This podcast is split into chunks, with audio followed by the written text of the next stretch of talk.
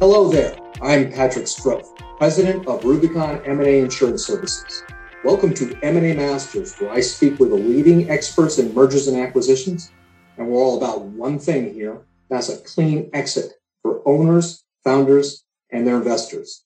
Today, I'm joined by James Darnell, managing partner of KLH Capital. KLH Capital is a private equity firm based in Tampa, Florida, that focuses on serving family and founder owned lower middle market companies. In addition to being extremely active with six successfully completed deals in 2020, KLH Capital was recognized as Private Equity Firm of the Year by M&A Source. It's not too bad during a pandemic. James, it's great to have you here today. Thanks for joining me. No, it's a pleasure to be here. Thanks for having me, Patrick. Now, you know, James, I mean, we're just starting off here, but let's be honest, okay? Uh, you were kind of sad to see 2020 go, weren't you?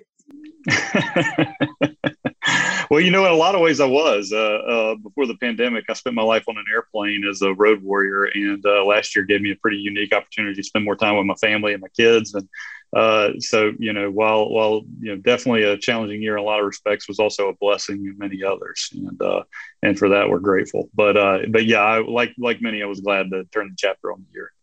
Yeah, well, I tell you, with with uh, the change in travel and business development, I think sometimes less is more. So I think we're going to uh, happily adapt to that if uh, if things change up. So before we get into KLH Capital, let's start with you, James. What brought you to this point in your career? Um, well, I've been pretty fortunate. Uh, I grew up uh, kind of lower middle class family in South Alabama, which is not a really a hotbed for investment banking or private equity investing, but uh, I had a, a, great family who helped me, you know, get to college at the University of Alabama. And uh, in college, I went to work for a small business broker in Birmingham, Alabama, who kind of taught me how to buy and sell companies and so taught me how the business worked. And from there, I was fortunate enough to go and actually uh, help run one of KLH's first portfolio companies as the CFO. And so I got to work inside the business uh, for a few years, you know, really living kind of what we call a, a wartime you know experience uh, because this was during the financial crisis. And so got to learn a tremendous amount about how a business really works from the inside. And that's actually helped me um, i believe to be very successful as a as a private equity investor myself um, just kind of really understanding what the company's going through. And you know us private equity guys if you don't know this we actually are the smartest guys in the print and uh, that's a that's it's it's in the bible. That's how it works. And uh, and so, you know, private equity guys like to sit in conference rooms and say, we're going to pursue a differentiation strategy, or we're going to move this, or we're going to do this, or whatever. And uh, having sat in an operator's chair, it's it, it's helpful to have a perspective to understand that you know it's not always quite that easy. And so, uh, got to do that for a couple years, and then after I did that, my partner Will and I, you know, saw an opportunity to continue building KLH, and so uh, then I moved to work here at the uh, at the firm, and um, have been doing it ever since. So it's been a been a wild ride so far. Well, I think that when times are easy, you don't tend to learn very much. It's when times are tough that all of a sudden you have to start breaking rules or breaking habits and and trying something different. So I'm sure you've got a lot uh, in, in your time there as an operator. Yeah, that's exactly right. We have a saying around here uh, uh, that says, um, you know, revenue growth covers a lot of sins. Yeah. And, uh, you know, and when revenue stops growing or God forbid pulls back, then you get to see kind of who's been swimming naked, so to speak, right? And, uh, you know, that we learned that in 0809. We've learned that last year and, um, you know, try and learn from those experiences and continue to build, build great companies. Let's talk about KLH Capital. And I tend to get an insight on the companies by with their culture and their founding and so forth. By the way, their name. Tell us what did uh, KLH uh, get named for? Well, um, KLH was actually formed as kind of a joint family office um, from a couple of high net worth, you know, uh, guys here in Florida who were mainly managing their own money, and the K, the L, and the H were their initials. And uh, my partner Will and I were actually the first, you know, employees who were working for them to help them do their deals and help them manage their personal portfolio. And over the years, we did really well. We made them a lot of money, and and we, we raised a fund and we invested that, did really well, and so on and so forth. And over time, my partner Will and I actually did an MBO of our own and bought our firm from the guys who had originally started it. And um, and so we have kind of firsthand experience going through what we help our portfolio companies do, which is, you know, help the people who've built the firm realize liquidity and value for what they've created, but also enable the younger generation to continue to have a runway in the path to grow their careers and build wealth for themselves. And uh, so that's what we got to do here. So yeah, the K and the L and H, uh, the KLH are just you know the the name of the firm that we were we managed to, to buy and, and and you know represents kind of the brand that we're trying to build. And you continue the brand. You didn't go ahead and name it Darnell. Yeah, that's right. We we I mean, look, we we toyed with the idea and we said, hey, well, what if we uh, change the name of it, or what if we you know rebrand or something like that? And um, we just felt like there was actually true value in the name out in the marketplace. And when people, uh, we believe, when people say, hey, I'm working with KLH, that means something, and uh, and it represents something that you're going to get a fair deal with people that you can trust, and you're going to be treated with integrity and respect. Um, and uh, and we believe that that helps us win deals and and and and you know invest in the right businesses. So, for those reasons, we decided to keep it. Well, you know, your focus is on owner, founder, lower middle market companies. You haven't scaled up. Why? Why is that? Tell me about your direction there, and if it's a passion or a business choice. Why lower middle market upstream? our passion for this segment of the market is really rooted from you know kind of our heritage of where we come from you know we grew up working with you know founder and owner operator you know businesses that have, uh, have never been, you know, uh, exposed to institutional capital. So, you know, firms that don't have great financials, firms that don't have maybe the best websites, firms that don't know how to put a fancy board deck together and a fancy spreadsheet together to explain things to the smart CFA guys in New York and Chicago with their fancy ties and things. So these businesses, you know, are great companies that have a tremendous amount of potential to grow and, and realize higher levels of success and help. But they need they need help getting there. They need a process. They need a guide who can help them reach, reach their full potential. And um, that's what that's why we really exist. And so you know the size of the companies have changed over the years um, as just the amount of money you know that we manage you know has changed. Um, but but all of our companies have in common is that they've reached an inflection point in their life cycle where they've built a lot of value in the company and the owners of the business need to realize some of that value but they want to align themselves with a partner that shares the same vision and values for where the company can go that they have. And my job and our job here at KLH is to equip them to realize that vision and uh, and and do it in a way uh, that everybody is able to enjoy and have fun while we do it. And, uh, and so that's why we exist.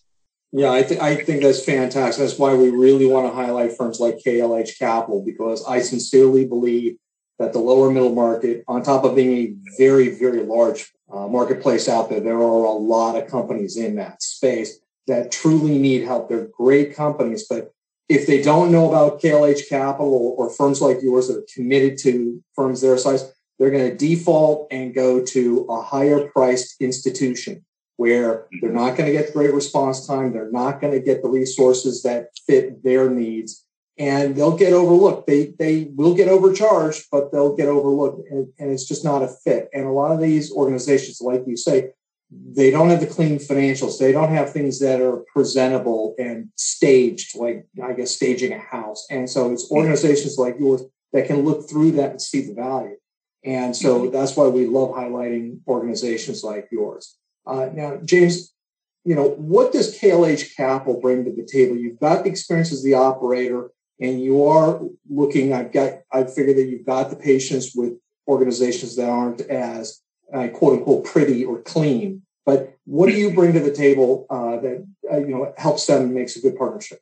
The primary thing that we bring to the table is experience helping companies make the transition from you know family owned or entrepreneur led businesses to companies that can run with the premier you know, middle market businesses you know in their industry right and so there is a large chasm, if you will, between where these companies are today and where they need to get to, both in their maturation, their leadership, their systems, all those types of things. And that's not a knock against where the companies are today because those yeah. businesses are great companies. They've created a lot of value. You know, if they've done well, they've you know created a lot of wealth for the you know family or the entrepreneur who's built it.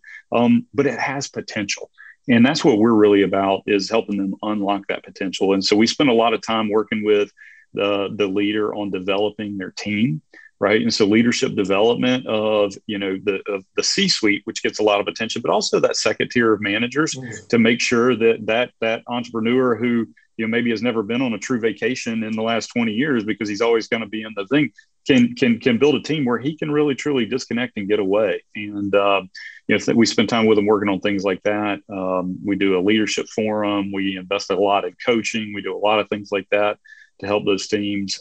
We spend a lot of time on systems and infrastructure. So technology is a obviously a very powerful force in the world today for entrepreneurs who have been reluctant to invest in technology because they're not quite sure of the payback on it.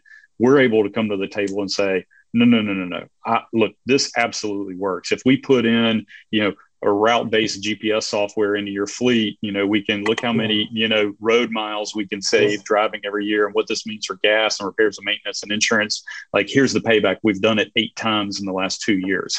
Like, hey, let's put in this new ERP system, which will give us access to all this, you know, data and analytics. It'll help us make more data informed decisions, which will, you know, hopefully make better decisions, but also help us create more equity value you know, for the company down the road as we're thinking strategically about our options. Um, so we think about a lot of things like that. And then there's just kind of the housekeeping of how you run a business, how you do your accounting, how you do your insurance, what do your, your real estate situation look like? Um, and so we're able to kind of help with all of those types of things, um, you know, both at a board level and if the company needs, you know, kind of at a at an operations level with some of our operating partners that we would bring in. So. Well, I think it's uh, unique in what you say here, where you're not just helping the C the C suite. You're going down a level to middle management, the, the folks that have to implement and monitor and actually give feedback. And I can't uh, understate how important that is because, particularly when you're in, uh, incorporating new technology, I, and you probably have a lot of cases, and we'll talk about you know your your target your target profile clients, but uh, and portfolio companies. But I can imagine that not everybody embraces new technology the same way. And there are some that will actually really fight it. And you talk about uh, the, the GPS routing because I had experience with that with a, a moving and storage company where mm-hmm. they really fought the division manager, whatever, really fought the new electronic GPS system. So um, it, it's helpful to have that that guidance, not just a checkbook. Yeah, no, that's exactly right. And we're you know, as, as, you even said that, I'm thinking about one of our portfolio companies right now where the CFO is is is is fighting me on the idea of putting in a new inventory management system because you know he kind of likes it how he likes it and stuff. But the problem is it doesn't you know allow for the centralized purchasing and things that we need to do to be able to make the business more efficient and more lean. And so, um, but that's but, but that's the job, right? I mean, and this is where we you know there's I got a lot of kids, so I think about things in you know in kind of the parenting paradigm a lot of mm-hmm. times, right? And you can use the carrot or you can use the stick. And uh, you know we, we don't ever like to pull the stick out, and so it's just a matter of okay, maybe you're not a carrot guy, maybe you're a strawberry guy, but there's something I can do to help you, you, you know, get you to where I want where I want you to go. And uh, and you know, sometimes I got to nudge you along a little bit, but you know, once once once everybody's able to get over the reluctant fear of like you're here to change everything, um, then then we're able to generally make a lot of progress on some of these initiatives. Well, I think the other observation I make with what you're what you're saying here is that unlike the perception, the non M and A perception, where you're not involved with this on a daily basis, when you come across your experience in mergers and acquisitions is from what you hear in the news. Is company A buys company B and goes on.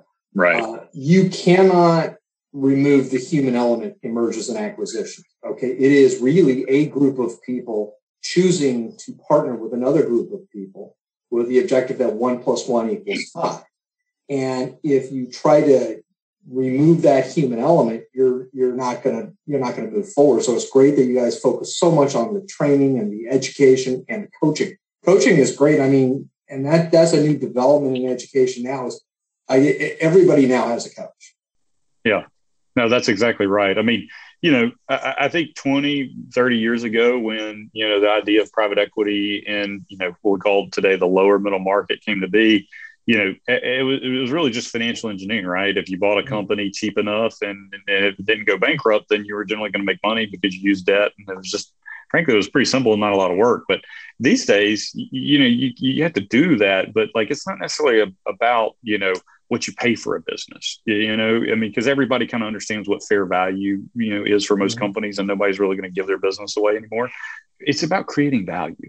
You have to actually create value or or you or you don't have a reason to exist and so that's where we you know my partners and i wake up you know every day thinking about it. it's like okay we're very fortunate. We have eight companies that we are are fortunate enough to you know be partnered with right now. And lord willing another eight that i don't know about that are out there somewhere you know today. And we're waking up thinking about how do we add value to those guys? You know how do we help those teams be more successful? How do we help them grow? And uh, what do we have to do to make that happen? Well, I'm sure those eight companies are looking for you right now, James. Why don't you tell give, give, give me the profile of your ideal target. What are you looking for? So we focus on um, uh, industrial service and distribution businesses, uh, and sometimes light manufacturing businesses that are typically going to be between 20 and 50 million uh, per year in revenue.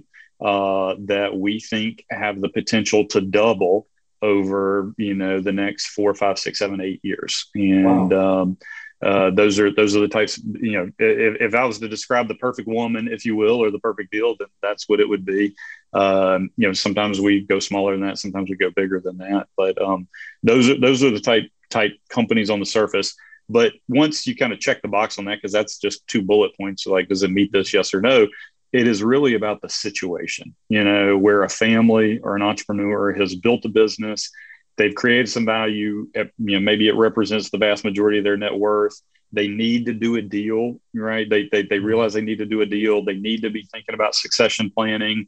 They need to be thinking about their estate and liquidity and taxes, but they want to preserve their heritage because identity to business people, particularly men, and I know women are a different thing, but for men, our identity as the leaders and the bosses and the kings, if you will, of these kingdoms is very important to them. And these kings want to be thought well of in in in their communities when they come and when they go. And so, you know, that means doing a deal with people that can help them make sure that they feel good about their name and what they've built and and how they how they left, if you will, um, kind of thing. And so, the, people that are concerned about that or whatever, we we're the right fit for those folks. Now, uh, so the majority of uh, your portfolio companies, management stays on, owner founder stays on, and you're, you're bridging them as they go to the next chapter of growth, or are they looking just for exit? We strongly believe in investing in managers who have a demonstrated track record of success in running their business. So sometimes, you know, you know, if you have a team of three people, maybe one person wants to leave immediately, one person wants to leave in two or three years, and one person wants to retire in five years. You know, so you see, so you kind of are constantly, you know, mm. configuring the team. But if somebody just wakes up one day and says, "Hey, I want to sell my business and and and and you know head to Cabo," then um, we're probably not the right fit for them. There's there's groups out there that absolutely would be a good fit for those entrepreneurs, but that wouldn't be for us. And so, you know, we're we're looking for somebody who's you know generally in their 40s or 50s right? They've run hard for 20, 25 years. They've got another five or 10 years left, you know, but they're also understand the way the world works. And, you know, they maybe they've gotten their business to to somewhere where they need some help kind of reaching that next level. And uh, you know, as part of that, you've got to do a transition. Um, and so that those are the types of situations that we're looking to help with. Are you limited uh, geographically for the area that you target, or are you all over the country? Uh, KLH invest all over the country. Um, you know, we generally spend more time west, or excuse me, east of the uh, Rocky Mountains, as you would expect, being based here in Florida. It's just a little bit easier to get to, and so it's a little bit easier to uh, to be in front of our management teams. But we have invested uh, in Colorado before. We've chased deals in Washington and California before. Uh, we've got businesses now in Texas and New Jersey and Ohio. And so, uh, really, anywhere anywhere Delta or Southwest flies, we are uh, we'll, we'll we'll be there. Now, I don't know if it's accurate to connect you with with University of Alabama, but I get kind of a feel that another unique element that you're looking for is a sense of competition, somebody who, who enjoys competition and enjoys pressing their limits and pressing their, their, their envelope for performance because it sounds uh, from what you said earlier that uh, you've got firms that want to make it to the next level and they want to be up with their competitors and stuff. So you've got you're looking for organizations where management has kind of a fire in the belly. Yeah, no, that's exactly right. I mean, there's no such thing as a free lunch, and so you, you know, in, in any industry that's making money, you know, there's somebody out there plotting to you know take that from them, right? Um, mm-hmm. The famous Jeff Bezos quote, right? Your your margin is my opportunity uh, that that exists in more than just you know selling books over the internet, um, as Barnes and Noble learned. Uh, and so you know for all of our businesses, we we we preach that, and so we we kind of train, we practice, we work hard, we do the hard things um, because it is about winning, it's about growing. And um, sure, you got you got to have a fire in the belly, you know, to do that, and that's part of of making sure that people are the right fit for what you're trying to do. You know, I mean, if you if if if businesses are a you know I won't say a cash cow, but essentially cash cow type companies that were really really dominant, successful, and you know they're just kind of riding out or whatever. Then again, that's great. I hope to own a cash cow myself personally one day that I can you know continue to milk into my later years. But you know for for for investors like us who who are passionate about building great enduring businesses, those might not be the right candidates mm. to, to to start with. And so that's where it's so important to understand you know your your the business owner and the management team what is their vision? Where do they see their business going? And can you actually help them with what you know that you're good at so that you can be aligned from the beginning in what your strategy is and what your goals and what your objectives are? One of the things we have to remember with mergers and acquisitions is that you know it's not all done in a vacuum there is risk. There are dangers out there. And i can imagine what you come across a lot of times james with the portfolio uh, uh, companies that you're targeting. They're first time m&a folks. And so they haven't been used to this whole process. And they don't realize until they're in the negotiations that they can be held personally liable to the mm-hmm. buyer you if you know there are any financial um, problems that happen post closing or something unknown comes out that uh, wasn't turned up during diligence. And so uh, for the first time the, these owners and founders realize that hey i don't have a corporate veil to hide behind. It, it is me and my money that's at risk. And that creates a lot of tension and a lot of fear.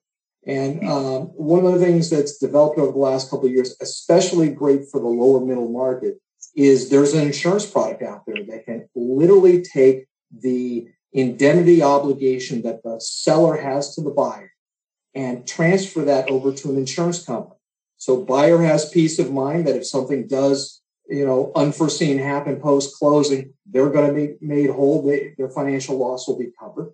And for sellers, they know that they're not going to be risking a clawback or a very large escrow uh, that's going to be held back for several years because you know the insurance policy has stepped in and the, the product's been reserved for you know mid-market deals. It's called reps and warranties insurance. And in the last year and a half uh, you know the news has been a little stunted because of the pandemic. And you just can't get the news out about it. But now you've got transactions down in the 15 million dollar 15 to 20 million dollar level that are now insurable which wasn't the case in 2019 or 2018 so you know i'm just curious james you know, good, bad, or indifferent, what experience have you guys had with rep and warranty on your deals? Sure. Um, we're big fans of the rep and warranty policies. I, we use them for virtually every you know transaction we're involved in, both as buyers or sellers in businesses.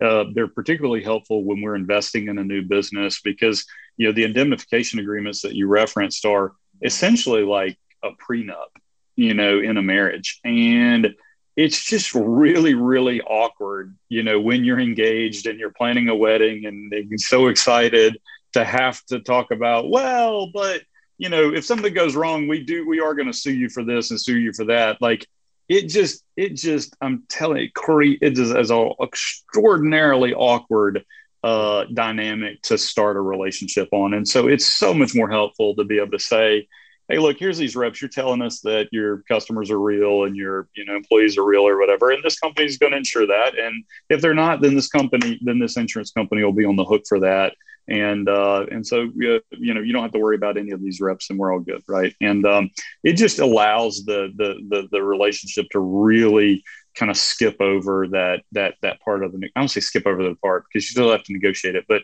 uh, it just sets a, a, a, fresh paradigm for the relationship when you start out. And um, for us as investors, it, it, it gives us a lot of comfort because we've been in the situation before where you know, God forbid, you do have a claim but this is your CEO who is running your business. Do you really want to make a claim against your, you know, CEO or your management team, you know, who's running your business for you, you know, kind of thing. And so uh, before the rep and warranty policies, you know, came to exist, the indemnifications, while they, you know, gave you, you know, some level of comfort, they weren't really that valuable.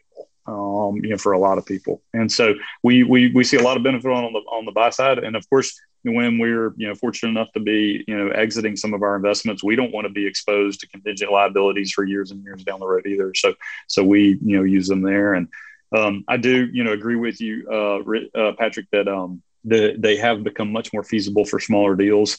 I'm under loi on a business right now that's a 16 and a half million dollar purchase price you know investment and uh, it's an add-on for one of our existing portfolio companies and we'll be using you know rep and warranty insurance for that transaction. And um, you know the cost just kind of get baked into the cost of the deal and everybody understands it. And uh, it's really it's really not that big of a, a not that big of an impediment to being able to get a, a, great deal done. You know i think that's the nice development of uh, the marketplace now is it used to be kind of an act of congress to bring this tool in and you know it almost was you know had an impact on how the deals were negotiated and would slow them down and the cost was, was prohibitive years ago. And it's mm-hmm. become a very, very elegant uh, tool that's accelerating deals. So, James, as we record this, we're now into the new year. We're coming up on spring. And I'm just curious, you had a great 2020. What do you see going forward, either in a macro vision or just for KLH Capital in, in your space? What trends do you see for the year coming forward?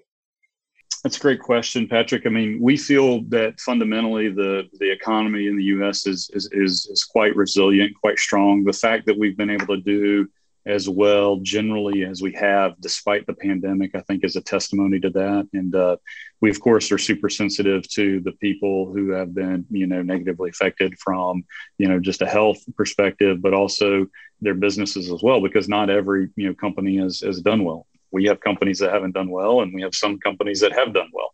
You know, despite all those things, the economy is fundamentally strong. And so, as the vaccines continue to be distributed and people become more comfortable with the new normal, and you know, states begin to open up that were otherwise, you know, more more conservatively locked down, um, we just think the economic engine is just going to continue to pick back up. We see unemployment continuing to pick up uh, or unemployment continuing to decline as as people you know come back to work. And you know we're very very uh, excited. We've got big plans for the year. Last year was our best year ever and we're hoping that this year is our best year ever. Uh, of course there's a lot of work uh, to do that and uh, we've got to wake up and hustle every day and, and be able to create value for our companies and that's what we're trying to do. So um, we'll uh, we'll be be back to it as soon as as soon as we roll off the air today James Darnell of KLH Capital, thank you very much for joining us today. You've got just a great system there, and I'll tell you, you've got a competitive advantage, particularly against strategics, because you're going to take those owners and founders and give them that winning edge. And I, I can't tell you how much that uh, resonates from you. Thank you so much today. No, thank you, Patrick. I really appreciate your time. Thanks for having me on.